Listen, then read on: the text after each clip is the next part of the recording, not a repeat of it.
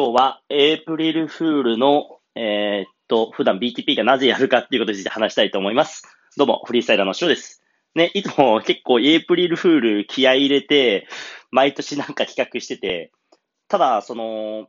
今年やったのと、いつも本当は去年、一昨年もうめちゃくちゃやろうって思ってたんですけど、その時はやらなくて、多分 BTP が一番最初にやった企画が、その、今年のバックトゥーペックの公式ボールはスイカだ。みたいな やつやったんですけど、なんかその、スイカとかってよく言われるんですよね。フリースタイルバスケットボールってボーリングの球とか、まあ、タチカラが出してる柄が、まあ、かなりいろんな柄があるので、まあ、スイカ柄みたいなのも実際あったりとかして、で、まあ、その、ボールとか見てて、まあ、誰が言ったのかちょっと覚えてないんですけど、まあ、アパッチと俺とあと指定のメンバーで、まあ、こうみんなで動画撮って、あの、やったんですけど、やっぱこうね、スイカを落としたら負けとか、まあ、あの重たいスイカでちょっとフリースタイルを実際やってみたりとかして、まあ、やってる側がめっちゃ楽しい企画で、まあ、見てくれた人も割かし反応のあった、あのー、企画だったのかなって思います。で、なんでエイプリルフールのネタにあんなに力を入れるかっていう、まあ、個人的な、まあ、その、僕がいつも言ってやるんですけど、やるのは、あの、まあ、基本的に人って面白いことをしたいっていうエネルギーってあるのかなとは思ってて、まあ、僕自身がめちゃくちゃ新しいこととか面白いことをしたいっていう人間なので、まあ面白いことを。で、エプリルフールって特に、その、割かし、その、最初から準備ができてる。見る方とか聞く方がね。要は、いきなりじゃあスイカにしますって言って、え？スイカにしますよって言った時に、え、マジで何？どういうこと？みたいな。一瞬こうパニックになることはないとは思うんですけど、まあでも、どういうことっていう、まずところから入るのが、その、エイプリルフールっていう、まあ、振りが効いてるじゃないですか。エイプリルフールだ。ちょっとこう、ふざけてもいい、嘘ついてもいい。まあ、エイプリルフール自体が、その、期限と語源なんか調べなきゃな、ちょっと覚えてないんですけど、あの、ちょっとごめんなさい、ためにならなくて。けど、その、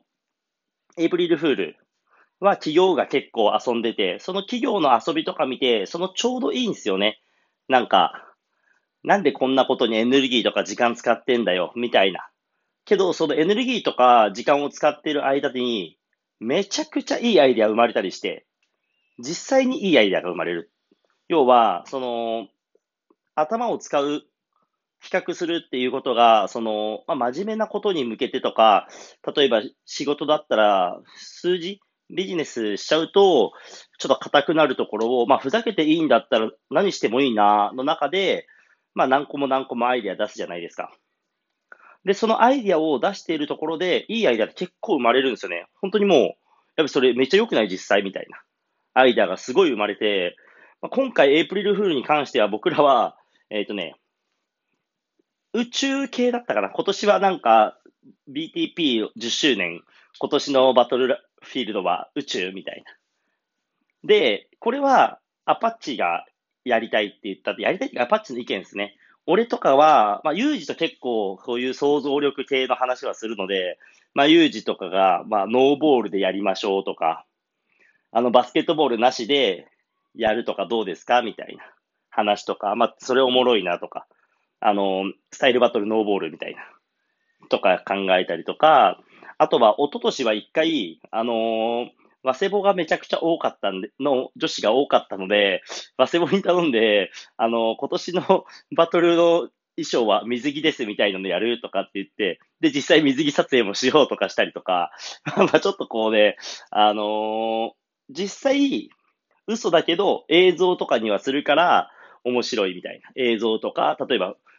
アパッチがめっちゃいいロゴフライヤーとか作ってたじゃないですか。いきなりスイカの絵になるとか、ああいうちょっとふざけたところだけど、エネルギー使うことによって、なんかこう、